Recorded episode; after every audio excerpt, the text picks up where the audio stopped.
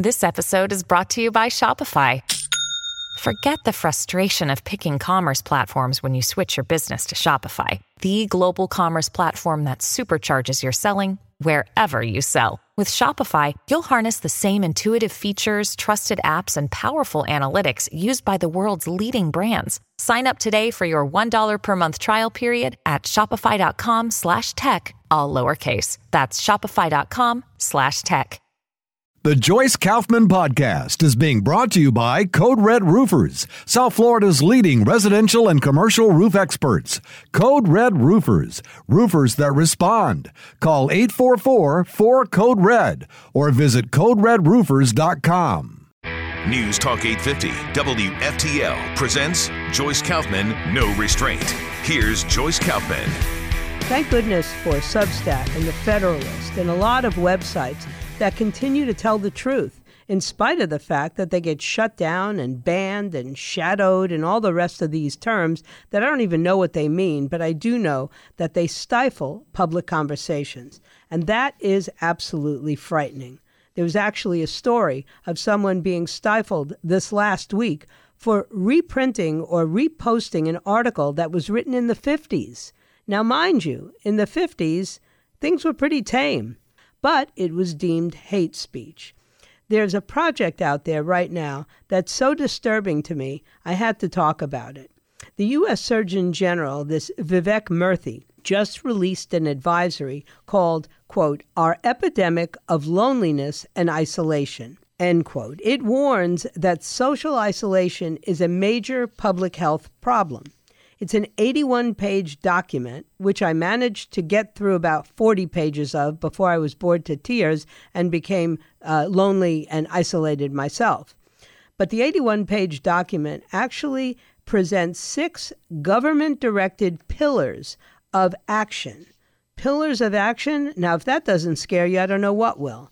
And they claim they will address the health hazards of social isolation. And on the surface, these six directives look kind of innocuous, but they present a very clear and present danger to the autonomy of my private life and your private life and relationships.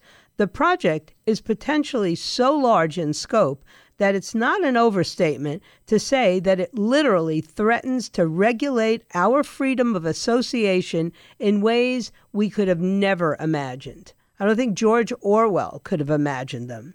So I want to look in depth at these pillars and the risks that they pose. The first stated goal is to strengthen social infrastructure in local communities. Now, what does it define as social infrastructure? Well, it says regular events and institutions that make up community life, and says that the federal government should both fund local organizations and direct how they're structured, including their locations. This can only mean that all local communities have to answer now to the federal bureaucracy in the quest to strengthen social connections among people living in similar places. Social infrastructure, the report says, includes physical parts of a community, like housing and libraries and parks and recreation spaces, uh, transportation systems, and so forth.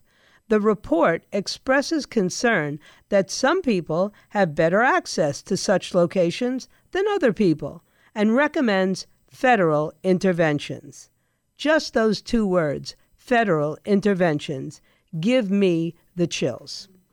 Those are likely to be used to promote densified housing along the lines of the 15 minute city, which is more accurately termed 15 minute ghetto, as well as the eventual dismantling of single family housing.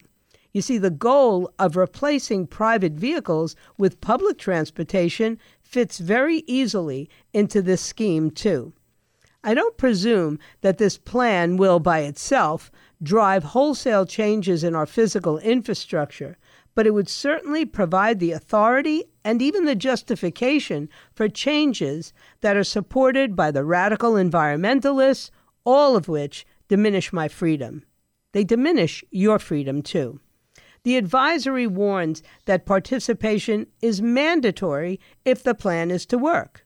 It will take all of us, individuals, families, schools, and workplaces, healthcare and public health systems, technology companies, governments, faith organizations, and communities working together.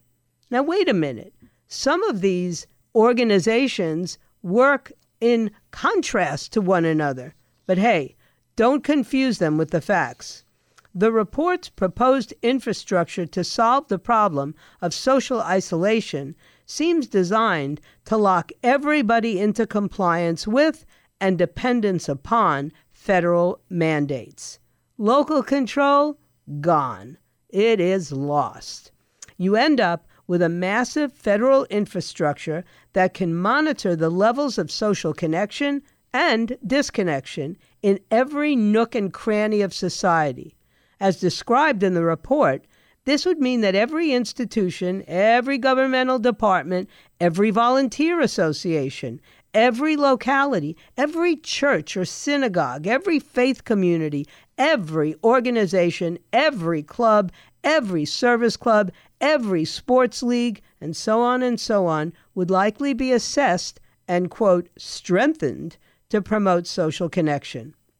All these crazy alien stories can't be true, can they? Hey, it's Stephen Diener, host of the Unidentified Alien Podcast. And whether you're new to the conversation or have been looking into it for years, you need to check out the fastest growing alien show out there, the Unidentified Alien Podcast, or UAP for short. There's a crazy amount of alien encounter stories out there from all over the world. And the beauty of it is that I bring them all to you and let you decide what you believe. Download and subscribe to UAP on any of the major podcasting platforms. And you can also find it on UAPpodcast.com.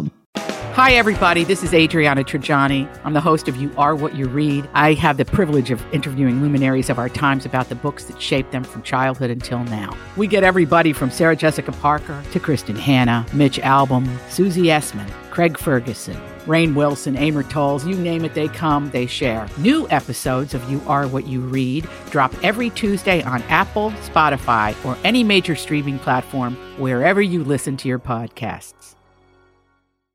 According to the second pillar, government has a responsibility to use its authority to monitor and mitigate the public health harm caused by policies, products, and services that drive social disconnection. How are you going to track and mitigate that? Well, it requires establishing cross departmental leadership to develop and oversee an overarching social connection strategy.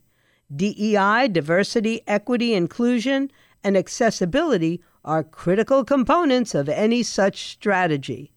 If you're not scared yet, you are dead from the neck up. In other words, some people are more socially connected than others, and that's not fair.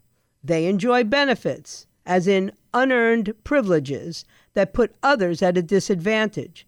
So the government needs to intervene for the sake of equality. No, not equality, for the sake of equity, to spread the wealth of social connection. DEI is a creature of identity politics, which serves to erase human individuality and replace it with demographic identity markers that label people as either oppressors or victims, thus cultivating more resentments and more hostilities in society. By injecting the codes of diversity and equity and inclusion into all social relationships, we're bound to become even more divided, more alienated, and more lonely.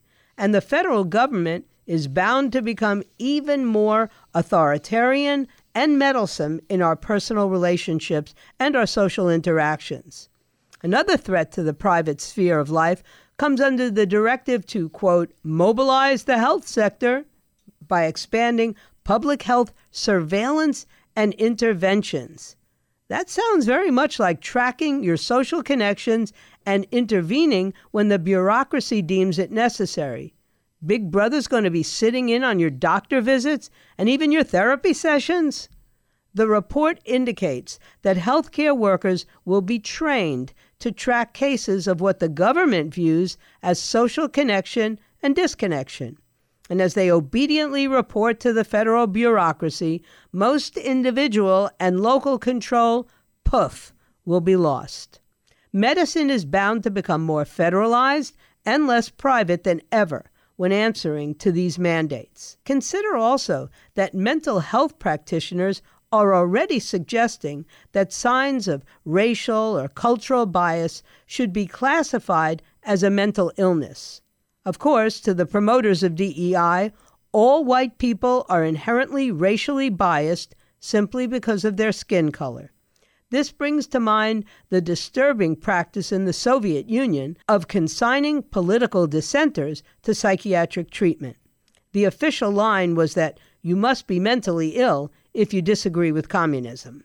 The advisory recognizes that overuse of the internet and social media can drive people deeper into social isolation, but it also promotes centralized government controls over technology development especially in human interactions. We must learn, it says, more by requiring data transparency from technology companies. So government gets to decide how to design and how to use such technologies. It would very likely compel technology companies to provide data to the government on Americans' social connections. The advisory also backs the quote, development of pro connection technologies. Hmm. With the goal of creating safe environments and safeguarding the well being of users. Such phrasing has been used in recent years to justify censorship under the guise of protecting certain demographics.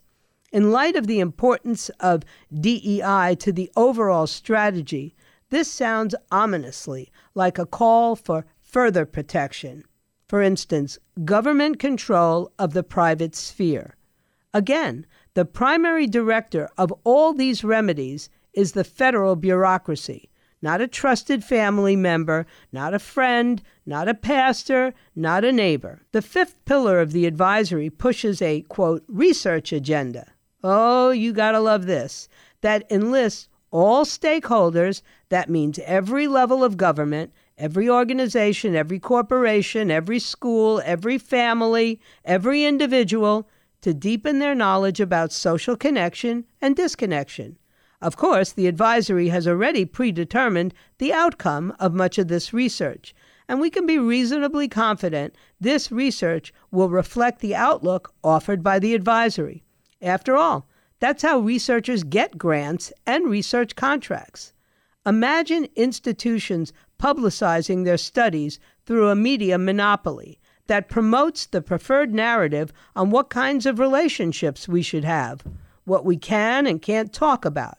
Essentially, we'll get a flood of government propaganda about their preferences for human relationships. So much for liberals and conservatives ever sitting down at dinner again together. In the context of today's censorship regime, this means promoting a single narrative that will drown out any competing views offered by critics, like me, and the public, like you, with the favored views of government and corporate interests, parroted endlessly by big media. Finally, the advisory advocates for cultivating a culture of connection, one based on kindness and respect and service and commitment to one another. That sounds lovely, doesn't it? Unfortunately, our government's relentless push for woke policies tells us that we cannot expect to understand those terms as traditional virtues. Rather, such terms will likely be used in woke Orwellian fashion to direct our social interactions and behaviors. For example, not dating a transgender person is now labeled unkind and transphobic. Gender affirming care, like the castration and mutilation of children, is the only, quote, respectful way of treating gender dysphoria. Your responsibility is to comply without question. Remember when I made up those buttons that many of us are still wearing that says you must refuse to comply? The advisory also calls for media and the arts to promote stories that encourage connection, most likely in the Orwellian sense that wokeness demands. Further, the report cautions that certain kinds of social connection are harmful for individuals and society. It warns that too much like mindedness can lead to extremism and violence. we should be very skeptical of the federal government's role in deciding which groups it deems acceptable, given its growing politicization of law enforcement, its attempts to silence concerned parents at school board meetings by labeling them domestic terrorists, and its overall undermining of due process and the Bill of Rights. Ironies abound in this advisory. The pretext for government injecting itself into our personal lives is to rescue us from the misery of our loneliness epidemic. Never mind that government policies are largely to blame for family breakdown, for welfare dependency, for urban blight, for attacks on free speech, for attacks on privacy, and countless other developments that result in an acute sense of isolation and polarization. Never mind that the proven prescription for loneliness is the opposite a private sphere of life where intact families raise their children with a sense of virtue, where institutions of faith give people a sense of order and purpose in life, and where friends can confide in one another without meddlers eavesdropping on their conversations. This sphere of life, the private sphere, is the fount of freedom and love and trust that nurtures social connections. It can only thrive in privacy. But this private sphere seems to be in the crosshairs of this massive government project that the uh, Surgeon General Murthy has projected to fix the social connections of all Americans. The government will doubtless enlist a media monopoly and big tech for support in monitoring those connections. Given the current direction of this administration's policy, it will also deploy heavy handed political censorship, of which Murthy already proved a huge fan during COVID, to enforce compliance and punish dissent. Such censorship heightens the fear of speaking openly, which only builds more walls between people. Ironically, we would end up more atomized than ever. This may sound over the top to some who may find the advisory benign and even welcoming, and perhaps just a narrowly focused plan to address a recognized health issue. But I am very skeptical about that for two reasons. The first is the natural inclinations of bureaucracies populated by experts. Bureaucracies never shrink, they continuously grow and bloat. That's the nature of the beast. Their protectors keep pushing their relevance on some issue or problem. Their experts, who will always know better than anyone else, will present solutions to be deployed by the bureaucracy. Compliance will then be demanded and the bureaucracy will continue to bloat until its tentacles strangle every area of life. The second reason for skepticism is history, which is filled with examples of governments invading the private sphere of life, specifically the institutions of family, faith, and community. That private sphere is still the most decentralized area of life, the one in which individuals are most able to think and speak freely unless the government invades. Communist China, the Soviet Union, Nazi Germany are prime examples in the 20th century of government invading the private sphere. Eminent sociologist Robert Nisbet wrote about the deep seated tendency of governments to hijack the functions of the mediating institutions of family, faith, and community. When the government takes over those functions, we lose those institutions as buffer zones between the isolated individual and the all powerful state. We become powerless in the resulting isolation. Nisbet posed this rhetorical question What remains then but to rescue the masses from their loneliness, their hopelessness, and despair by leading them into the promised land of the absolute redemptive state? I believe the Surgeon General's advisory vindicates Nisbet's point. Indeed, the state creates the malady and then offers its authority as the only cure as it rushes into the vacuum. The strategy for doing so seems pretty evident in the six pillars of the report. No one can say for sure where this Ministry of Loneliness proposal will end up. History, particularly recent history, has warned us about such projects. The goals of this advisory may seem unobjectionable, but the concern is about who decides how we connect socially. When the who is the federal government, we should remember that the pattern of the mass state is always to induce loyalty to the mass state.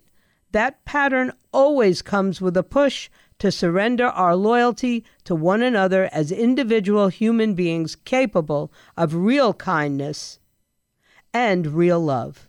That amounts to something I call the weaponization of loneliness. We have to insist on making our own decisions to live as free individuals, which means pushing back in any way possible against potential intrusions in the private sphere of life. It means rejecting the pseudo intimacy and pseudo connection that our federal government seems intent on foisting upon us in exchange for control of our private lives and relationships. Otherwise, we end up in much worse isolation that renders us powerless and unfree. A hat tip to Stella Morabito She's a senior contributor at The Federalist and the author of The Weaponization of Loneliness How Tyrants Stoke Our Fear and of Isolation to Silence, Divide, and Conquer. I read her essays, I'm reading her book, and I suggest you do so as well. And now for the most absurd in woke stories the Audubon Society. How much do you know about the Audubon Society? Well, I know that it is an organization that literally watches birds. How harmful can that be? Well, listen to this. As Egyptian geese and an LAPD helicopter circle overhead, Chuck Almdale, a 76 year old bird watcher, skirts past a homeless camp. He stops on the banks of a sewage treatment pond filled with mallards and coots and herons and sets up a setting spotting scope. With scattered trash and people sleeping in cars nearby, it isn't quite National Geographic, but all this bird life, smack dab in the San Fernando Valley of Los Angeles, is still pretty impressive. As long as people keep flushing their toilets, we've got a steady supply of water here, and that attracts birds, says Almdale, sidestepping a human turd. Suddenly he looks up. There goes a bush tit, he yells as a tiny bird streaks past. Almdale is a lifelong member of the Audubon Society, which is a nonprofit made up of mainly retirees who trudge through tall grass looking for woodcocks and shags. In 1896, a pair of upper crust Bostonian ladies founded the Massachusetts Audubon Society in a bid to outlaw feather hats. They named the group after John James Audubon, the fine artist and bird collector whose paintings and books influenced Charles Darwin and sparked public protection of animals, helping birth the modern conservation movement. The National Wing formed in 1905. For decades, the Society has quietly protected birds and wildlands and parks without getting anyone's beak out of joint. But lately, members of this organization have gotten their feathers ruffled over a very human issue race.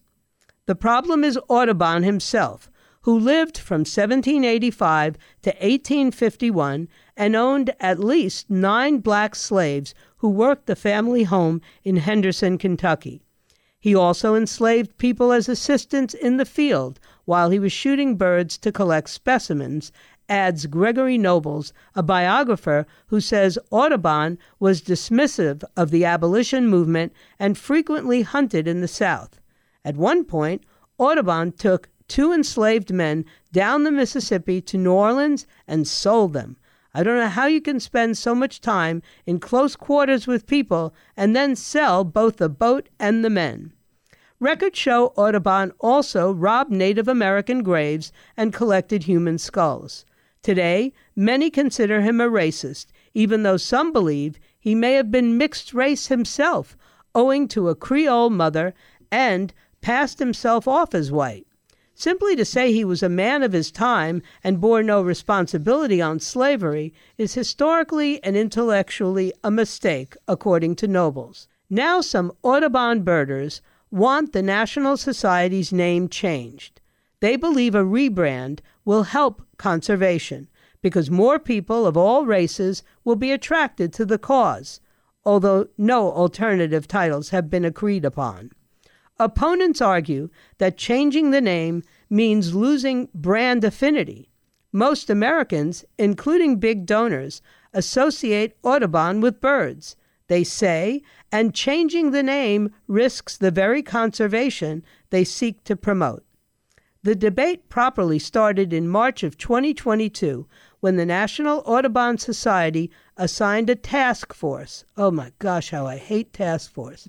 To examine the impact of a name change in the wake of George Floyd's death and the Black Lives Matter movement. Like that has anything to do with birdwatching. The task force comprising some of the Society's then 26 board members, studied Audubon's life with a historian and a philosopher and had meetings about the issue, but didn't formally survey outside members for their thoughts, and multiple task force members were not pleased. We didn't really know what steps were in the process after we had submitted our reports until we saw the ultimate decision, says Nobles, the historian who was hired as a task force consultant. Meanwhile, rank and file members across the country waited for news, expecting a name change from the National Wing as proof that the group, which has one and a half million members and took in some $152 million in revenue last year, was moving with the times. In 2021, Audubon magazine printed an article by a former black board member arguing for a new name, stating that the founding father of American boarding soared on the wings of white privilege. The National Wing had also published blog posts reflecting on its namesake's dark history, both of which foreshadowed a rebrand, members said. One year later, according to multiple task force members, the condition of anonymity being used to ta- hide who they were, the task force internal report recommended a name change. And yet, in a shock move, the board voted against it. And though the board announced plans to devote $25 million to diversity programs, three board members resigned in protest over the decision to keep the Audubon name. He was a racist, a slave owner. He desecrated Indian burial sites, Aaron Geese, one of the board members who quit, said. At the same time, members of Audubon's more than 450 chapters and groups did their own soul searching, and over the past years, at least eight have voted to change their names New York, Chicago, Seattle, Detroit, San Francisco, Portland, Oregon, Madison in Wisconsin, and the Audubon Naturalist Society in Maryland, which is completely independent. Last October, the Naturalist Society rechristened itself Nature Forward, and in March, Seattle Audubon became Birds Connect Seattle, but the other six are still unsure what to call themselves. What a mess! Judging Audubon by modern standards is really the problem of wokeness. The division isn't red versus blue, it's far left versus center left, and it's more generational than racial. Progressives who drive Priuses, voted for Hillary and Burden, call themselves Never Trumper. They want to change the name. This is a divider and a bunch of propaganda. So, again, I say to you, at what cost do we allow the woke obsessed left to challenge and change everything that we have known and loved for years. I'm not a racist, and I don't really care if Audubon was a racist. And I'm not even a bird watcher. But for goodness sake, I've always known the Audubon Society as the guys who protected the birds. The Joyce Kaufman podcast has been brought to you by Code Red Roofers, South Florida's leading residential and commercial roof experts. Code Red Roofers, roofers that respond. Call 844 4 Code Red or visit CodeRedRoofers.com.